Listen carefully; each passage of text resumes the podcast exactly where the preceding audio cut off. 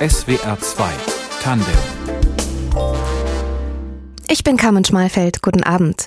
Zu Gast heute in SWR 2 Tandem ist Roda Verheyen, Richterin am Hamburgischen Verfassungsgericht und Rechtsanwältin. Eine unkonventionelle noch dazu, denn ihr ganzes Engagement gilt dem Klimaschutz. Nicht auf Seiten der Legislative, der Politik, die Klimaschutzgesetze formuliert. Roda Verheyen nutzt vielmehr das Gesetz um Konzerne und Staaten zur Mitverantwortung am Klimawandel zu ziehen. Damit gehen sie teils neue Wege vor Gericht und darüber wollen wir heute sprechen. Herzlich willkommen. Ja, hallo, schön, dass ich da sein darf. Frau Verheyen, was Sie heute tun, das wäre vor zehn Jahren noch recht undenkbar gewesen. Würden Sie sagen, Sie sind eine Klimaaktivistin? Nein, ich habe mich entschieden für die Juristerei und ähm, ich stehe echt mit beiden Beinen im Recht und nutze das Recht, aber so wie ich es meine, dass es auch gedacht war, nämlich zum Schutz von Menschen, Umwelt und jetzt auch eben Menschenrechten. Fürs Klima wird regelmäßig demonstriert. Wie sieht's mit dem Streiten fürs Klima aus? Ja, das Streiten für die Umwelt war lange Zeit total unterbelichtet. Das muss man mal ganz klar so sagen. Das liegt vor allem darin, dass man ja lange, lange Jahre gedacht hat, naja, solange man nicht äh, einen einzelnen Menschen in seiner Gesundheit beeinträchtigt oder ganz konkret, ich sag mal, verätzt oder derartige Dinge, solange kann keiner für die Umwelt klagen. Das war also ein wirkliches Zugangsproblem zu Gericht.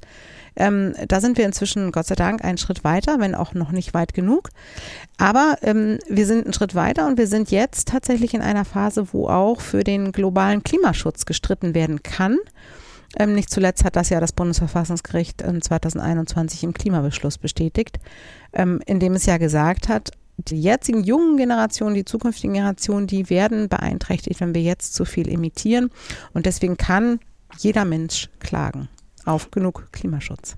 Und wir gucken gleich auch auf eine ganz besondere Klage, nämlich dass ein peruanischer Bauer den deutschen Energiekonzern RWE wegen dessen Rolle im Klimawandel verklagt.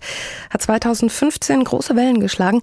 Das ist einer ihrer Fälle, der ist auch noch aktuell.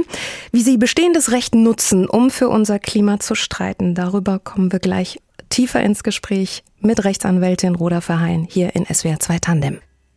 Frau Verheyen, Sie sind seit 2006 Rechtsanwältin, spezialisiert auf Umweltrecht. Da würde jetzt die Frage naheliegen, wie Sie als Juristin Umweltanwältin geworden sind. Nur in Ihrem Fall war es ja genau umgekehrt, oder? Ja, genau. Ich habe nur Jura studiert, um Umweltschutz auf der rechtlichen Seite ja zu bewirken letztlich und vor allem auch das Recht zu vollziehen, was schon da ist. Inzwischen haben Sie zahlreiche Klagen gegen Staaten und Konzerne geführt. Einer Ihrer ersten Fälle war der eben schon genannte Fall des peruanischen Bauern gegen RWE. Worum geht's da genau? Ja, äh, mein Mandant äh, hat ein Haus in der peruanischen Stadt Huaraz, das ist eben in den Anden in Peru. Und diese Stadt und damit auch sein Haus ist bedroht durch das Risiko einer Gletscherflut. Das ähm, ist nicht nur in den peruanischen Anden so, sondern in vielen Bereichen der Welt äh, ziehen sich die Gletscher zurück. Dadurch werden die Gletscherseen größer und die, das Flutrisiko steigt. Es gab auch schon viele solche Gletscherfluten mit äh, Todesopfern in der Welt. Und ähm, die Klage ist darauf gerichtet, dass der RWE-Konzern anteilig zu den ja unstreitig vorhandenen Emissionen von Treibhausgasen seit seiner Gründung letztlich einen Anteil der Kosten zahlt die notwendig sind, damit es nicht zu einer Katastrophe kommt. Es ist also im Grunde eine Klage auf Anpassungskosten. Über wie viel Geld sprechen wir da? Ja, rund 20.000 Euro. Was vergleichsweise klein jetzt erstmal anmutet oder eine vergleichsweise geringe Summe ist, oder? Ja, das ist natürlich so in diesem Einzelfall. Die RWE AG scheint der Auffassung zu sein, dass äh, trotzdem der Fall bis zum Schluss äh, durchgekämpft werden muss. Da haben die sicherlich gute Gründe für. Ja, die Befürchtung ist natürlich, dass wenn man jetzt sich hier zum Beispiel einigt auf die Übernahme dieser Kosten oder des Kostenanteils, dass dann ähm, ein Präzedenzfall geschaffen ist. Das ist so einfach nicht. In Deutschland gibt es das ja eigentlich in der Form nicht. Ähm, Präzedenzfälle, zumal nicht im Wege einer Einigung. Aber ähm, es ist ist natürlich schon so, dass wir hier grundsätzlich zwei Dinge feststellen lassen wollen vom Gericht. Erstens, das deutsche Zivilrecht ist anwendbar auf solche Fernbeziehungen, also Nachbarschaft im ganz großen Sinne. Und zweitens, das Klima löst wirklich Schäden aus, die unzumutbar sind für den Einzelnen. Und diese beiden Feststellungen, wenn sie denn so getätigt würden vom Gericht, haben natürlich Auswirkungen, nicht aus meiner Sicht direkt, aber selbstverständlich indirekt. Und das will man offenbar verhindern. In anderen Worten, aus meiner Sicht, man will sich um die eigene Verantwortung schleichen. Warum RWE und nicht ein anderer Energiekonzern? Meinetwegen ein amerikanischer. Ja, da gibt's eine ganz einfache Begründung dafür. Und zwar ähm, bin ich nun mal hier in Deutschland Anwältin und RWE steht auf einer Liste der größten privaten Emittenten der Welt, den sogenannten Carbon Majors Report. Und deswegen haben wir uns in diesem Fall zunächst für RWE entschieden. Das heißt nicht, dass nicht alle anderen Emittenten auch in Anspruch genommen werden sollen, wenn wir dieses Verfahren einmal durchhaben. Ich habe gerade schon gesagt, das Verfahren läuft aktuell noch. Ich glaube, Sie warten im Moment noch auf ein Gutachten. Genau, wir sind im Moment dabei, selber noch ähm, Gutachten zu erstellen. Da geht es zunächst mal wirklich nur um die Frage, gibt es diese Gletscherflutgefahr? Ähm, das Gericht hat uns da jetzt noch mal bis zum Januar Zeit gegeben. Und das heißt, das Gericht hat gesagt, rechtlich geht das, was wir fordern. Die Kostenübernahme für die Folgen des Klimawandels durch ein Einzelunternehmen, das geht. Aber wir müssen eben im Einzelfall beweisen, dass das Risiko da ist und dass der Klimawandel wirklich so wirkt, wie wir vorgetragen haben. Ich würde ganz gerne noch mal ganz an den Anfang des Falls zurückkommen. Wie haben Sie überhaupt erreicht, dass diese Klage vor Gericht zugelassen worden ist? Das deutsche Zivilrecht ist ja dafür gemacht, dass man Ansprüche zwischen Personen, sei es jetzt Einzelpersonen oder juristischen Personen, also Unternehmen, klärt. Dafür sind die Zivilgerichte da. Und die Grundlage ist das bürgerliche Gesetzbuch. Und wir haben dort eine Norm nicht gefunden, die war immer schon da. Das ist der Paragraph 1004 im bürgerlichen Gesetzbuch. Der sagt letztlich, wenn jemand einen anderen stört, dann muss er die Störung unterlassen, entweder durch Abstellen hier der Emissionen oder eben durch Anpassungsmaßnahmen. Und die haben wir benutzt und das Grundlegende an der ersten, also die erste Stelle war erstmal, dass ähm, die RWE AG von Anfang an argumentiert hat, dass man diese Norm einfach nicht anwenden kann, weil halt mein Mandant in Peru ist und die RWE AG hier in Deutschland erlaubt emittiert hat. Die hatten ja Anlagengenehmigungen dafür. Ähm, dieses Argument hat das Oberlandesgericht haben zurückgewiesen, ganz klar. Denn das Oberlandesgericht sagt, im Emissionsschutzrecht steht ausdrücklich drin im Deutschen, dass privatrechtliche Ansprüche, also unzumutbare Schäden zum Beispiel wie hier, ausgeschlossen sind von der Genehmigung. Das heißt also, so weit reicht die Genehmigung nicht. Und das ist ein, ja, das ist eigentlich ein Grundprinzip im Umweltrecht auch. Das wurde jetzt nochmal festgestellt. Aber das Landgericht Essen, die allererste Instanz, die war davon nicht überzeugt. Die hat uns ähm, abgewiesen und hat im Wesentlichen gesagt, das geht einfach zivilrechtlich nicht, auch wegen der, und jetzt kommt der zweite Punkt, wo das Oberlandesgericht uns eigentlich schon stattgegeben hat, nämlich wegen dieser ja, fernen Kausalbeziehung. Ja, Emissionen in Deutschland gehen in die Atmosphäre ein, erhöhen dort die Dichte der Treibhausgase, dadurch wird es wärmer, global und dann auch regional, dadurch schmilzt der Gletscher. Diese Handlungsstränge fand das Landgericht Essen zu indirekt mhm. und hat abgewiesen. Und das Oberlandesgericht haben hat gesagt, nein, es steht nirgendwo im Gesetz, dass es eine direkte Kausalbeziehung sein muss. Können Sie sich noch an den Moment erinnern, als aus Hamm dieses Signal gekommen ist und Ihnen klar geworden ist, okay, ich werde für meinen Mandanten Saul Julia den Rechtsweg bestreiten können? Das ist äh, bestimmt einer von den Momenten, die ich in meinem Leben nicht vergessen werde. Wir saßen ja alle im Gerichtssaal bei der mündlichen Verhandlung, bei der ersten. Und da hat der Vorsitzende Richter ähm, ein Votum verlesen. Das ist sozusagen die, die, erste Skizze, die sich das Gericht macht, um zu gucken, was machen wir mit dieser Klage, mit diesem Anspruch. Und äh, das dauerte und dauerte und dauerte und ging immer länger. Und ähm, bei uns Juristen ist das immer so, solange man nicht rausfliegt, also irgendwo es nicht mehr weitergeht, solange geht der Anspruch durch. Ja, und bei mir auf meinem Notizzettel kamen immer mehr Haken und ich, ähm, ja, und dann saßen wir da schon anderthalb Stunden.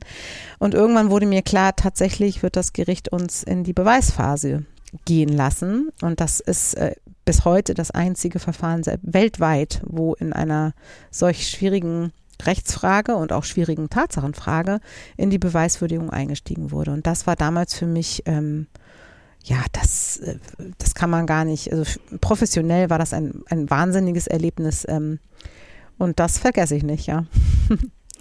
Anwältin Roda Verheyen, heute zu Gast in SWR 2 Tandem. Sie ziehen gegen Unternehmen, Konzerne, große Emittenten und auch Staaten, Regierungen vor Gericht, damit sich diese dort für ihren Anteil an den Klimafolgen verantworten. Wie kommen die Kläger überhaupt zu Ihnen? Ja, inzwischen kommen die direkt zu mir. Ähm, aber früher war es vor allem über den ähm, Weg, dass ich ja mit Umwelt- und Entwicklungshilfeorganisationen zusammenarbeite und ähm, dort ja immer wieder Begegnungen stattfinden. Also im Beispiel von meinem peruanischen Mandanten war das tatsächlich in Peru über mehrere äh, Umwege gab es dann den Kontakt zu der NGO German Watch und der Stiftung Zukunftsfähigkeit, die da eben auch heute noch involviert sind in dem Fall. Und die natürlich auch den Mandanten unterstützen. Man muss wissen, bei solchen Klagen ist es natürlich auch nicht eine Einzelperson. Das sind hunderte von Menschen, die hinter solchen Klagen stehen. Äh, mit mir zusammen den Mandanten unterstützen dabei, was er da tut, denn das tun die ja freiwillig und ehrenamtlich. Die halten also Jahre und Jahrzehnte lang solche Verfahren durch. Das ist nicht zu unterschätzen, auch als Belastung. Ich arbeite ja auch viel für NGOs selber, also für Nichtregierungsorganisationen, die ja auch klagen können. Zum Beispiel klage ich im Moment für Greenpeace vor den europäischen Gerichten gegen die EU-Kommission, da geht es um die Taxonomieverordnung, also dieses grüne Label für Finanzprodukte letztlich. Ähm, mhm. Genau, deswegen, das sind sehr unterschiedliche Konstellationen, aber äh, ja, inzwischen muss ich wohl schon sagen, die kommen zu mir. Also mein Kläger zum Beispiel in, in meinem VW-Verfahren, wo wir ja den VW-Konzern auf einen schnelleren Verbrennerausstieg verklagen de facto. Ähm, das ist ein Bauer aus ähm, Detmold, der hat sich tatsächlich direkt bei mir gemeldet. Sprechen wir vielleicht erstmal über Ihren Werdegang. Wie hat sich bei Ihnen Ihr Bewusstsein für Umweltthemen entwickelt? Wann hat das angefangen? Ja, ist eine interessante Frage. Ich äh, kann nur sagen, wann es angefangen hat. Warum, kann ich Ihnen nicht sagen. Es war, als ich 13 war, hat äh, das angefangen, dass ich mich für solche Themen interessiert habe, ähm, politisch tätig geworden bin, tatsächlich schon in der Schule, Schüler mit Vertretung, Schülerkammer, dann auch Jugendpressearbeit. Ich habe ähm, in der Antifa gearbeitet, damals auch viel. Ja, es hat mich irgendwie nicht losgelassen, diese Umweltfragen. Ich habe dann ähm, angefangen, mich zu informieren. Das war ja damals 1992, als ich anfing zu studieren, dann die Zeit des Weltgipfels in, ähm, in Rio. Ähm, da wurden ja ganz wesentliche Grundlagen des heutigen Umweltvölkerrechts geschaffen, nämlich die Klimarahmenkonvention, die Biodiversitätskonvention und die Wüstenkonvention wurden dort erlassen 1992 und ich habe dann zum allerersten Mal wirklich verstanden, was eigentlich Klimawandel bedeutet ein wirklich absolut unverantwortliches Experiment mit unser aller Zukunft. Hm. Und so ist es bis heute. Und das, was daran traurig ist für mich persönlich, ist einfach, jeden neuen wissenschaftlichen Bericht, den ich lese, es wird immer nur schlimmer. Und das, was wir hätten wissen müssen, wissen wir spätestens seit dem allerersten Klimabericht des IPCC. Hm. Ich würde ganz gerne mit Ihnen noch kurz am Anfang Ihres beruflichen Werdegangs bleiben. Hm. Wissen Sie noch, was das erste war, wofür Sie sich ganz konkret engagiert haben? Ja, das waren die Milchtüten in der Schule. genau, da haben wir eine Kampagne gemacht, tatsächlich die allererste Kampagne wahrscheinlich, die ich in meinem Leben gemacht habe. Da ging richtig mit Plakaten und so. Da ging es um äh, die Frage, ob man die Schulpausenspeisung von Tetrapacks auf ähm, Pfandflaschen umstellen kann. Und haben Sie sich durchgesetzt? Nein. Ach, schade. Warum haben Sie dann später Jura studiert und nicht irgendwas anderes mit Bezug zur Umwelt? Es hätte ja auch Biologie werden können, oder? Auf jeden Fall. Ich, ich bin bis heute ein bisschen traurig, dass ich das nicht kombiniert habe. Ach. Ja, weil ich, ich, es ist einfach, wenn man Umweltanwältin ist, dann lernt man eigentlich jeden Tag irgendwas äh, im Bereich äh, Geologie, Biologie. Äh, ja, könnte ich jetzt fortfahren, weil wir ja uns mit den Dingen befassen, die mit der natürlichen Umwelt passieren mhm. und die Übersetzung uns recht leisten müssen. Genau, ich hätte eigentlich super gerne ein Geografie, Geologie, Biologie, vielleicht sogar Physikstudium gemacht, obwohl für Physik war ich nie schlau genug insofern. Aber es ist Jura geworden. ja, genau. Jura ist ähm, aus meiner Sicht nur beschränkt als Wissenschaft zu bezeichnen. Es ist ein Werkzeug, ein Werkzeug, was im politischen Sinne zum Demokratieerhalt absolut erforderlich ist, weil es nämlich Demokratie nur mit einer Gewaltenteilung geben kann, aus meiner Sicht. Man braucht das Recht, um sich gegenseitig zu kontrollieren. Und ich habe irgendwann festgestellt, wie wahnsinnig wichtig es ist, Umweltrecht zu schaffen und umzusetzen. Das war ähm, in einem Praktikum, was ich nach dem Abitur gemacht habe. Da ging es auch um Abfallrecht, Kreislaufwirtschaftsgedanken, damals auch im Sinne von ähm, ja, Elektroschrottvermeidung. Da ist mir das einfach klar geworden, dass es dringend Leute braucht, die diese Gesetze lesen, anwenden und gegebenenfalls auch ändern können und dann eben auch vor Gericht ähm, sich gegebenenfalls für deren Vollzug einsetzen können. Und dann habe ich Jura studiert. So war das.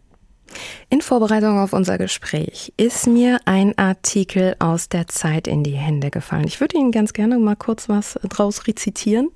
Herbst 1996. Die UN-Wirtschaftskommission für Europa tagt. Die Delegationen streiten, ob Staaten ihre Bürger informieren müssen, wie es der Umwelt geht. Die Verhandlungen sind zäh, dann ergreift Roda Verheyen das Wort. Eine Hamburger Jurastudentin damals im sechsten Semester. Sie spricht für die Delegation der Umweltorganisation Organisation Friends of the Earth. Sie redet mit fester Stimme, überzeugend, ohne Furcht und am Ende zerbröselt das Gesicht des deutschen Delegierten. Ihr Auftritt damals, das, das war sowas wie ein, wie ein kleiner Durchbruch, oder? Also zwei Jahre später unterzeichneten die Delegationen den ersten völkerrechtlichen Vertrag der einzelnen Personen, die Rechte im Umweltschutz gewährte, die Aarhus-Konvention. Ja, also ich habe nicht die Aarhus-Konvention nicht im Alleingang geschaffen oder irgendwas. Nein, also das wäre jetzt eine wirklich völlige Überhöhung. Ich habe, nee, ich habe dort eigentlich das getan, was ich meinen was ich meinen Referendaren heute auch immer sage, wenn ihr das Gefühl habt, da geht irgendwas schief, dann traut euch dahinter zu gucken, auch wenn jemand ganz Mächtiges euch sagt, das sei so. Und in diesem Fall ging es um die Auswirkungen des Föderalismus in Deutschland. Also das Grundgesetz sagt ja, wir haben einen Bund und wir haben Bundesländer und die Aufgaben sind zwischen denen verteilt und grundsätzlich, also darum ging es dort, ist der Vollzug von Gesetzen liegt bei den, bei den Ländern. Ja, und aus diesem Grundsatz hat die deutsche Delegation völlig, also aus heutiger Sicht absolut absurd, genommen, dass sie nicht in der Lage sei, ein völkerrechtliches Abkommen zu beschließen, wo äh, Zugang zu Gerichten für Umweltverbände drinstehen. Also absoluter Unsinn, Entschuldigung. Das war es schon damals. Und ich, ja, das, ich bin damals irgendwie da reingeschlittert, wie das manchmal so ist, aber ich habe nicht, nichts anderes getan, als zu hinterfragen, ob das, was die Delegation da vorgetragen hat, eigentlich irgendeinen Sinn machen kann. Und darauf wurde nicht mehr geantwortet der Delegierte hat einfach nicht mehr geantwortet damals. Huh. Trotzdem, da braucht es ja schon auch eine gewisse Stamina oder auch Souveränität. Ja, ich hatte da ja eine Delegation neben mir und ähm, einer meiner besten Freunde bis heute saß da neben mir und hat wahrscheinlich auch diese Geschichte erzählt. Ähm, die, also klar habe ich da alleine gesprochen, aber ich fühlte mich da überhaupt nicht alleine.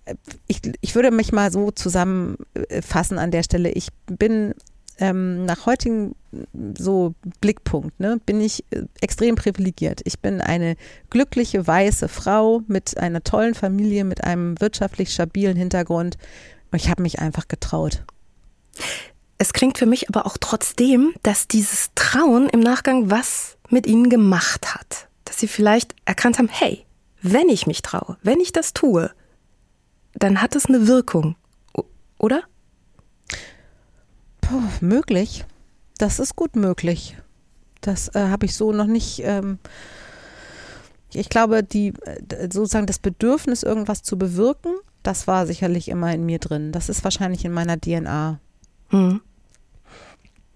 Jetzt haben Sie gerade schon Ihre Familie angesprochen. Sie sind Mutter dreier Kinder. Wie stehen die zu Ihrem beruflichen Engagement? Ich glaube, sagen zu können, dass die total stolz auf mich sind und das absolut unterstützen. Und umgekehrt bin ich auf meine Kinder stolz und unterstütze, was sie tun. Ähm, bei uns zu Hause bin ich nicht die Einzige, die sich politisch interessiert. Ähm, wir haben ständige Diskussionen über alles Mögliche. Also aktuell natürlich über die Entscheidung des Bundesverfassungsgerichts zum Klima- ähm, und Transformationsfonds. Äh, das, ich bin da nicht die Einzige, die sich interessiert. Ich habe nur eben diesen Beruf, der es mir ermöglicht, jeden Tag etwas zu tun. Und das ist auch eine Privilegierung, ja, für wiederum. Denn ich fühle mich ja nicht hilflos und ich glaube, meine Kinder geht es psychisch vielleicht sogar besser als anderen, die sich politisch interessieren, weil sie sehen, man kann was machen. Mhm. Genau, und ansonsten nervt es die manchmal, dass ich so viel arbeite. Hier ist SWR 2 Tandem mit Rechtsanwältin Roda Verheyen.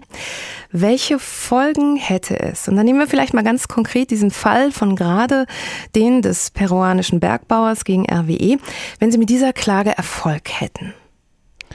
Zunächst mal, da gibt es immer zwei Antworten. Formal würde eine Zahlungsverpflichtung der RWE AG entstehen, und zwar nur für den Fall, dass tatsächlich eine Schutzmaßnahme oben in den Anden durchgeführt wird. Also nicht an meinen Mandanten, sondern sozusagen nur dann, wenn tatsächlich dort eine Schutz, ein, ja, ein Schutzwall und ein Ablauf gebaut wird, damit eine solche Gletscherflut nicht überläuft, nur dann würde eine Zahlungspflicht entstehen.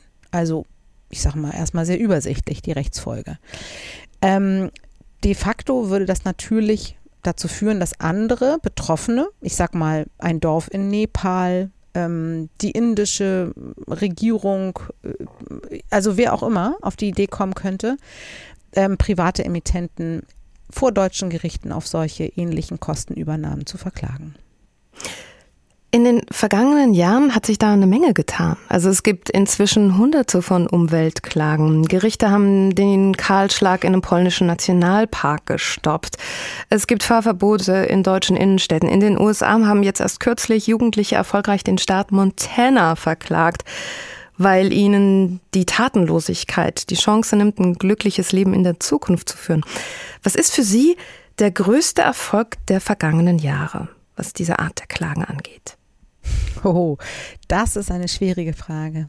Also wenn man jetzt mal nur auf die Klimaklagen schaut, mhm. Mm, es gibt ja ganz viele verschiedene Umweltklagen, muss man sagen. Also mm, Ölverpestung, Umweltverschmutzung im Sinne von Luftreinhaltung, äh, Wasser, ne, das sind ja, es gibt ganz viele verschiedene, aber nur die Klimaklagen, da muss ich schon sagen, dass das äh, zwei Urteile sind, jetzt im letzten Jahr insbesondere, also dieses Urteil, was Sie gerade erwähnt haben, gegen den Staat Montana, das ist deswegen so wichtig, weil das allererste Mal in Amerika tatsächlich wieder eine positive Klimaklage entschieden wurde. Es äh, liegen in, vor allen Gerichten der Staaten entsprechende Klagen, die nenne ich immer Ambitionsklagen. Also die Staaten sind nicht ambitioniert genug im Klimaschutz.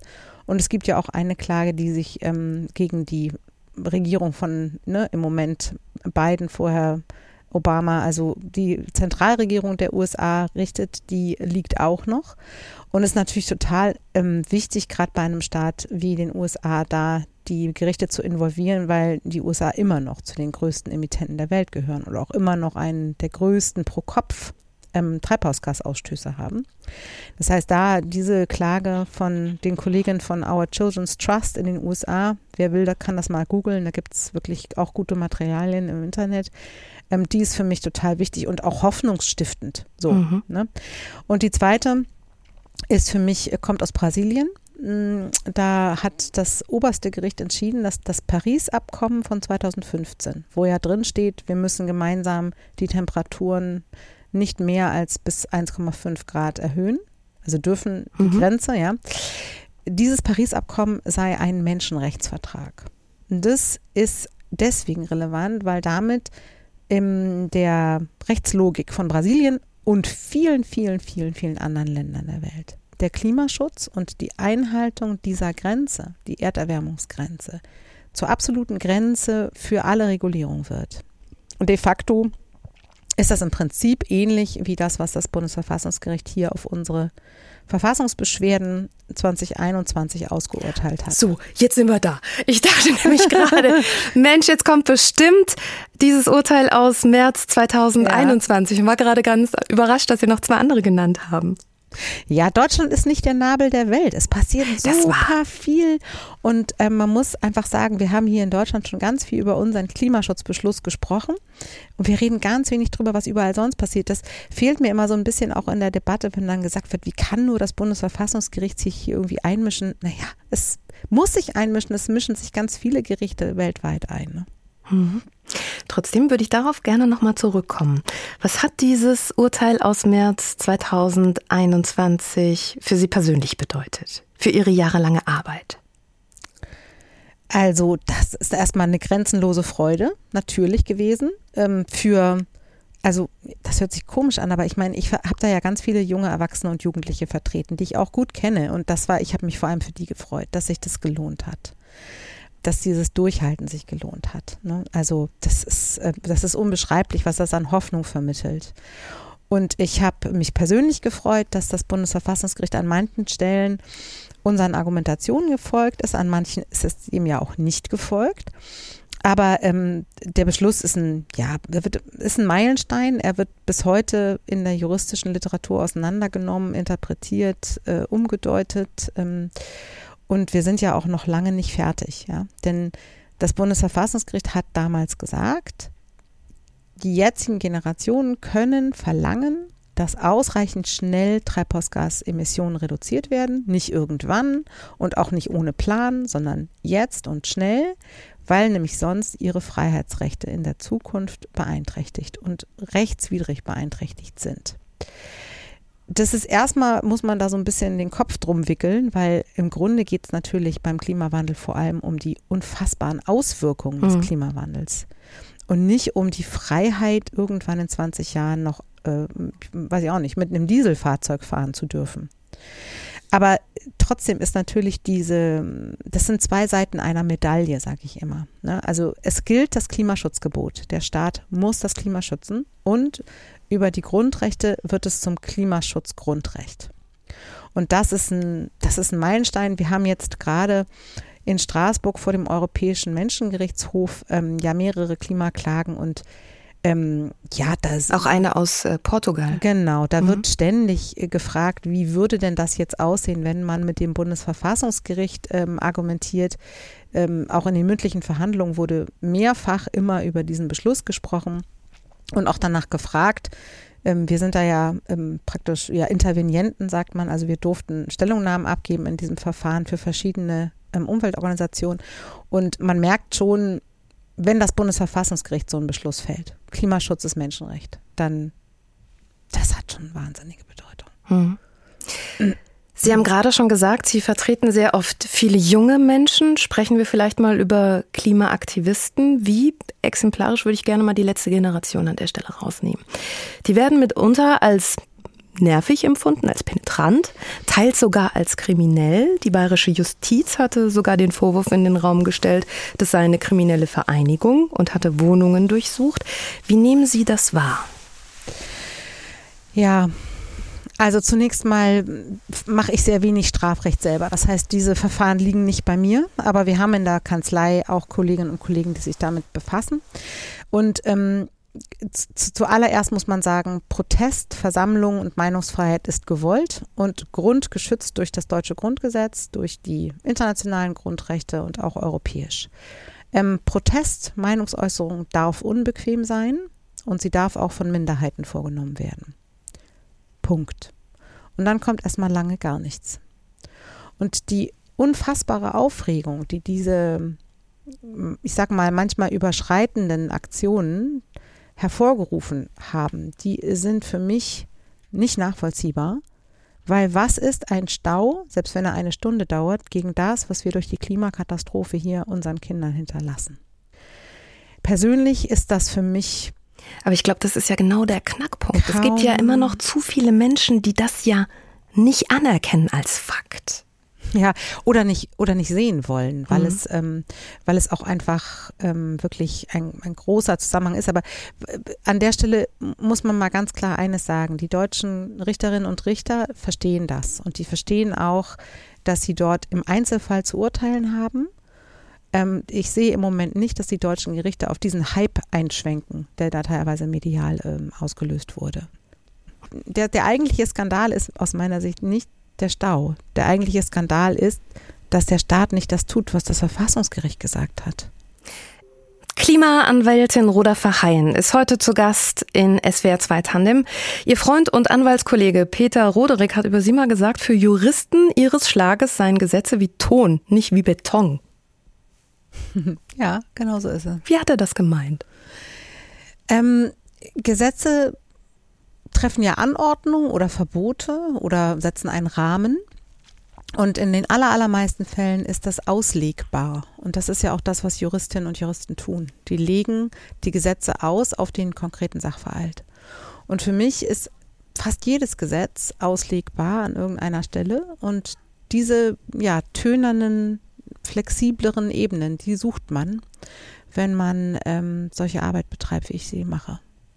Das klingt fast ein bisschen äh, ja, nach, nach kriminalistischer Arbeit. Ich suche die Spur und die verfolge ich. Also wie gehen Sie einen neuen Fall an? Durch das Arbeiten in diesem Bereich äh, kommt man auch auf Ideen. Also das selber und dann schaut man, ob man das umsetzen kann. Das ist ein Dialog. Und ja, manchmal ist diese Arbeit ein bisschen kriminalistisch, weil man dranbleiben muss. Hm. Aber das klingt für mich auch, als hätten Sie da extrem Freude dran diesen Dialog zu gestalten und da ein bisschen zu gucken, wie verschiebe ich das zu meinen Gunsten oder zu den Gunsten meiner Mandanten. Ja, Freude, also mein Beruf macht mir Freude und zwar, weil ich das Gefühl habe, dass ich ähm, jedenfalls meinen Beitrag leisten kann, da zu, zu sozusagen, dass wir auf dieser Erde weiter leben. Die Erde wird es ja geben, aber uns Menschen vielleicht nicht, wenn wir so weitermachen. Muss man mal ganz krass so sagen. Ähm, ich kann meinen Beitrag leisten, das macht mir gleichzeitig Freude und ich kann damit meinen Lebensunterhalt verdienen. Das ist ein großes Geschenk. Und außerdem spreche ich ja täglich mit sehr vielen schlauen und auch wieder engagierten Menschen über diese selben Das ist äh, selbstverstärkende Motivation. Ähm, aber was mir vor allem Freude macht, ist tatsächlich die aus meiner Sicht sinnvollen Anliegen, die die gemeinnützigen Organisationen an uns rantragen, vor allem, ja, die dann befördern zu können über die Mittel des Rechts. Treffen Sie ab und zu Menschen, die der Meinung sind, dass das Klima nicht am Richtertisch gerettet werden kann? Und was sagen Sie denen? Das Klima wird nicht allein am Richtertisch gerettet. Das wird auch nirgendwo beantragt. Das Klima ist ein globales, riesiges Problem für jeden Einzelnen und jede Organisation, jedes Unternehmen, jeder Staat hat Pflichten, das zu verhindern und zu vermeiden, dass wir tatsächlich die Temperaturgrenze reißen. Und nur das wird auf den Richtertisch gebracht. Ich sehe da überhaupt gar keinen Ausschluss. Die Politik muss sich dem annehmen, jeder Einzelne und die Gerichte. Es wäre fahrlässig, wenn man die Gerichte nicht involvieren würde. Ich spiele jetzt mal kurz des Teufels Advokat und ähm, würde die Frage ganz gerne stellen, wie, wie gehen Sie mit Einwänden um von Menschen, die sagen, oh, damit werden doch eher die, die Justizen überfordert? Ich überfordere niemanden. Ich bringe Fälle und Ansprüche und legitime Anliegen vor die deutschen und europäischen Gerichte. Und die Gerichte sind dann in der Lage, und das ist deren Job, zu sagen, ja, nehmen wir, können wir behandeln oder nein, das Recht gibt es nicht, die Verheyen spinnt. Dann sollen die das machen. Aber eine Überforderung allgemein zu argumentieren, ist aus meiner Sicht völlig aus der Luft gegriffen. Mhm. Warum macht das in Ihren Augen Sinn, Staaten und Konzerne auch gleichzeitig zu verklagen? Das machen Sie beispielsweise gerade in Italien. Ne?